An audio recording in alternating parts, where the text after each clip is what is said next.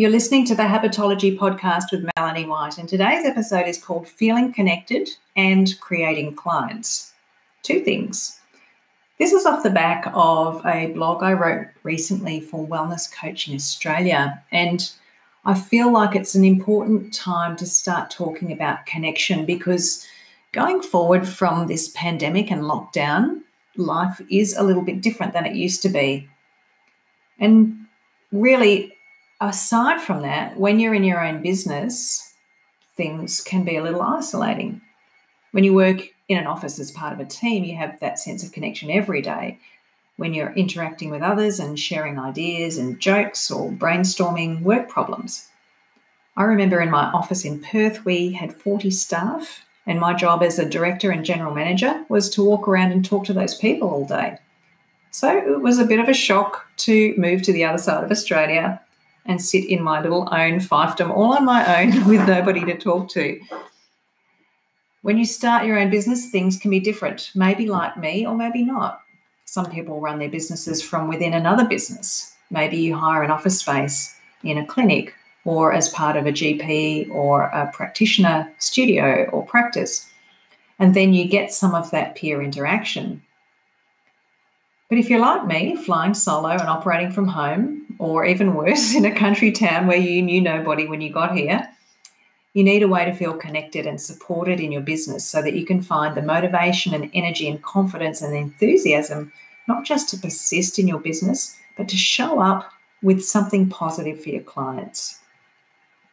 And on top of that, apart from just being connected and needing that, that human tribe connection, building your professional and personal networks is a wonderful way, and really the only way, to meet potential clients, strategic alliances and referral partners who can send qualified referrals your way. The way I see it, you're one of two types of people. You're either the kind of person who's a bit introverted, doesn't have a lot of friends and doesn't really like talking to people, or you're more on the extroverted, love networking and love interacting kind of scale. If you're that first person and you're a bit more on the introverted side, you're probably going to find it easier to build networks by creating alliances with people who already have lists or who all are already out there being interactive. You don't have to force yourself to be that outgoing person. You can find a few key people who have those networks already and create alliances with them to help you build your client base. If you are more on the extroverted side, though, you can definitely go out and do that networking and build your own networks or even start your own networks. So have a think about what kind of person you are as you're listening to these five ways that I want to share with you that solo business owners can build networks to feel connected and to create clients. So the first thing to do when you're starting out in your business is to join one of your industry bodies or professional networks. So let's start with the professional network. If you're a health and wellness coach, that's going to mean joining a health professionals network in your area. And allied health professionals often have either formal, informal meetings or groups or social events or online groups for the purpose of networking, referring and collaborating. They typically meet monthly, bi-monthly or quarterly, and they tend to be uh, location-specific. So in my local area, I have groups in Moruya and Bateman's Bay near me, which are online or face-to-face practitioner networks where people get together and catch up and chat in person or online.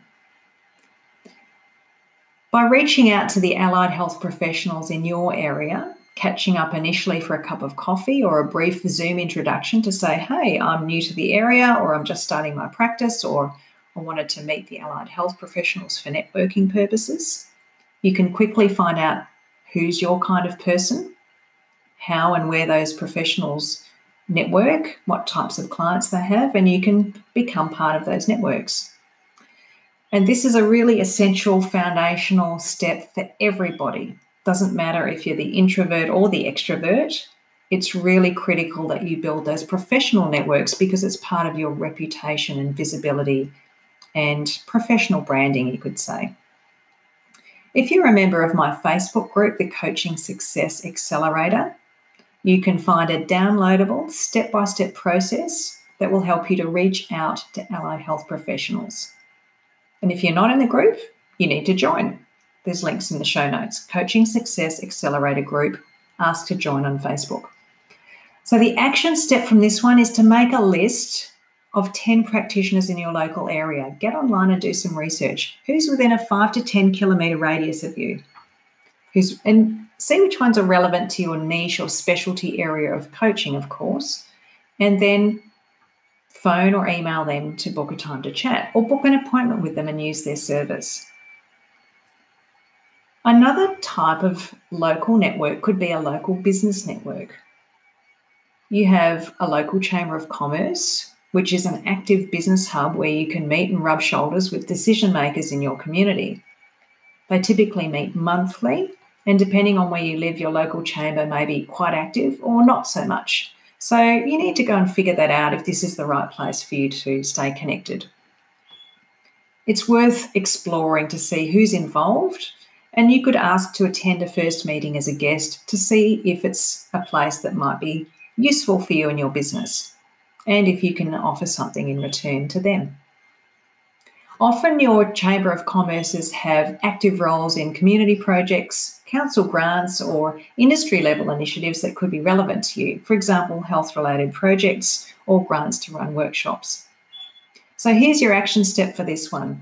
Google search your local um, Chamber of Commerce and inquire about their meeting dates, opportunities to attend, and what's typically discussed. You can also contact your local council and see if they can connect you if you're not able to find the Chamber of Commerce. And sometimes local councils have initiatives going too. So in those first two of the five I want to talk about, the health professional network and the local business network, being your allied health professionals or your Chamber of Commerce, you don't want to overwhelm yourself with commitments to meetings. Let's be clear about that.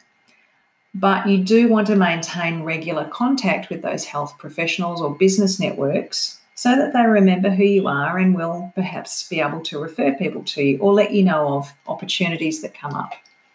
So you would ideally pick three or maybe four meetings a year in total between those two types of group, or more if you want, but for what's manageable with your whole marketing and positioning and branding, probably three or four meetings a year is a pretty good start.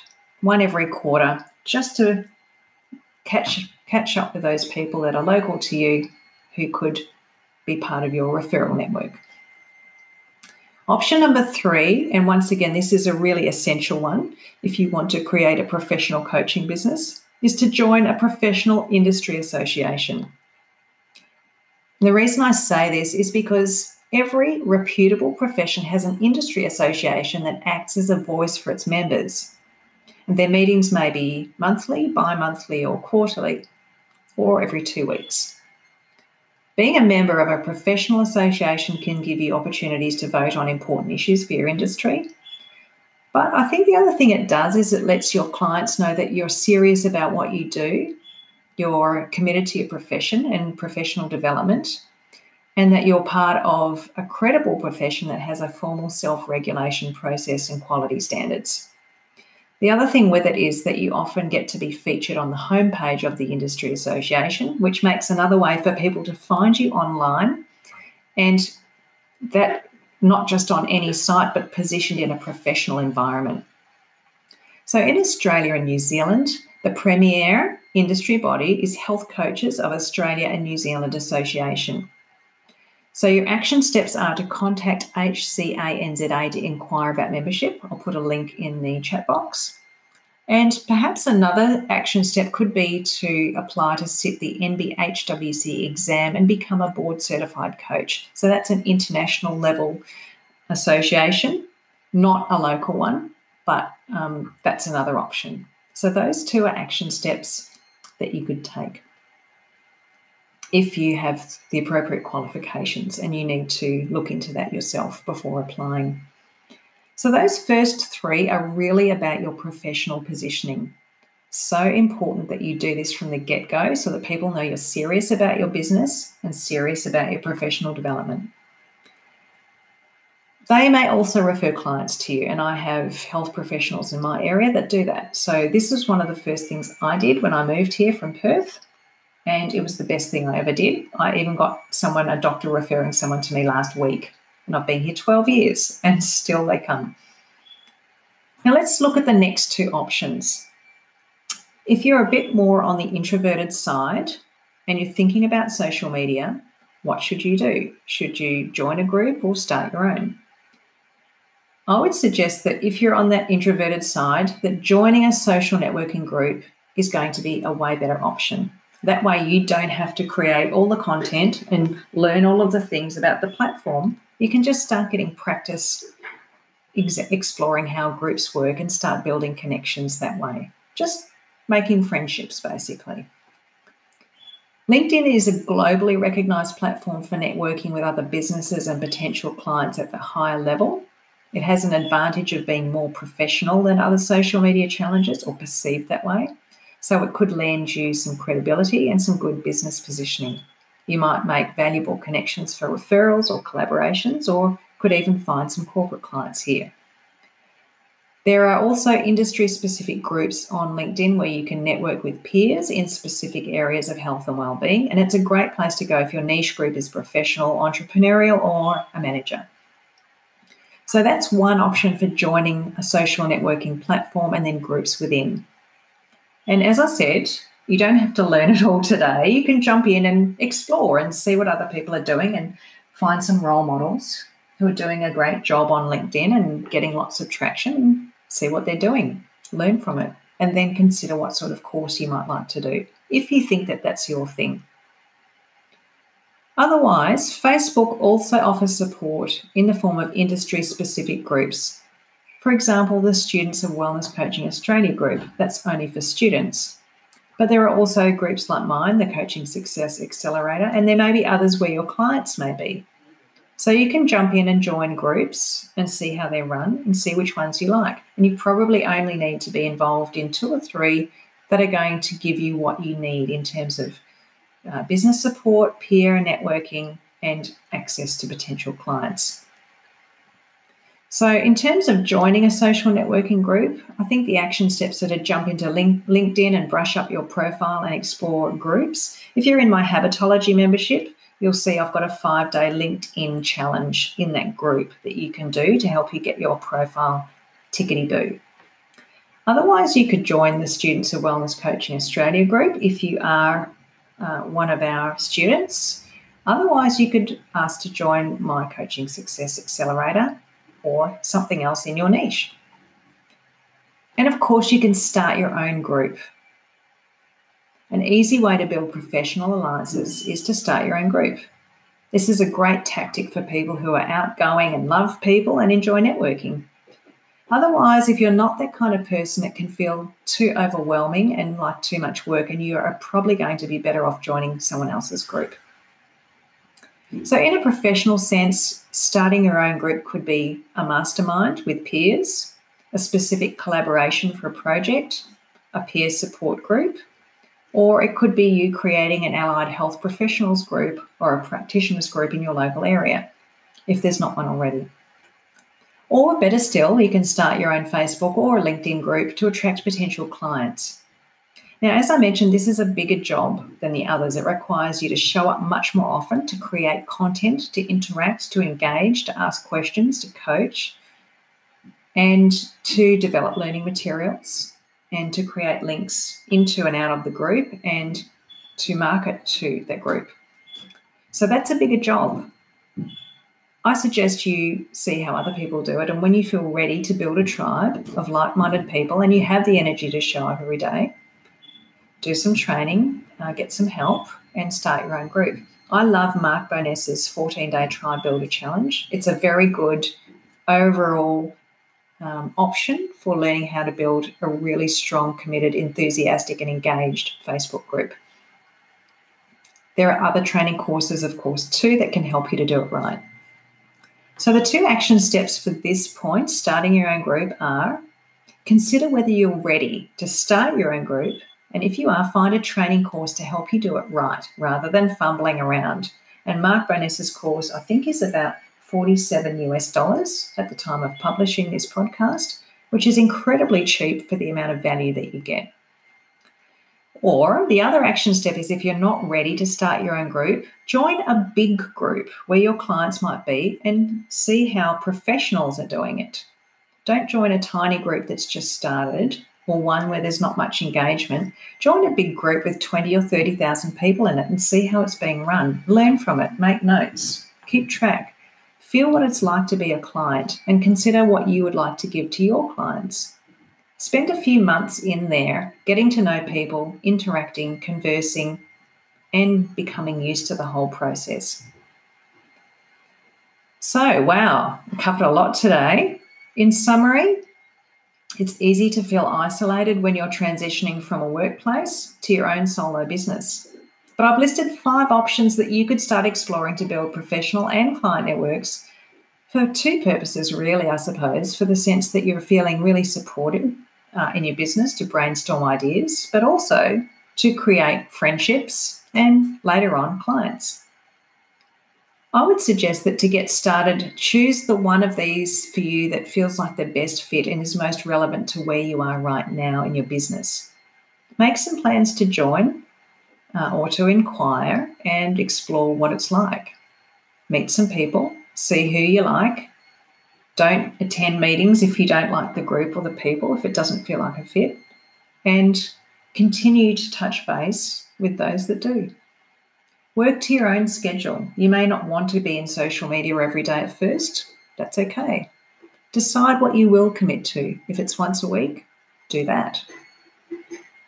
And when things work well, you will be able to schedule in a recurring number of meetings or days that you attend over the long period so that you can get the hang of participating, contributing, collaborating, and knowing what it's like to be a client in somebody else's group, knowing what it's like to contribute to a business forum or a professional forum, to get the hang of those things, to learn what it's like to learn, actually. That's the key.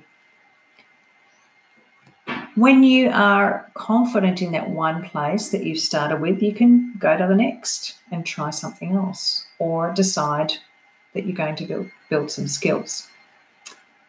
So that's a bit of an idea of how to get started with networking, to build your network. And the more people you interact with regularly, the more likely it will be that you will find potential clients and have people refer people to you.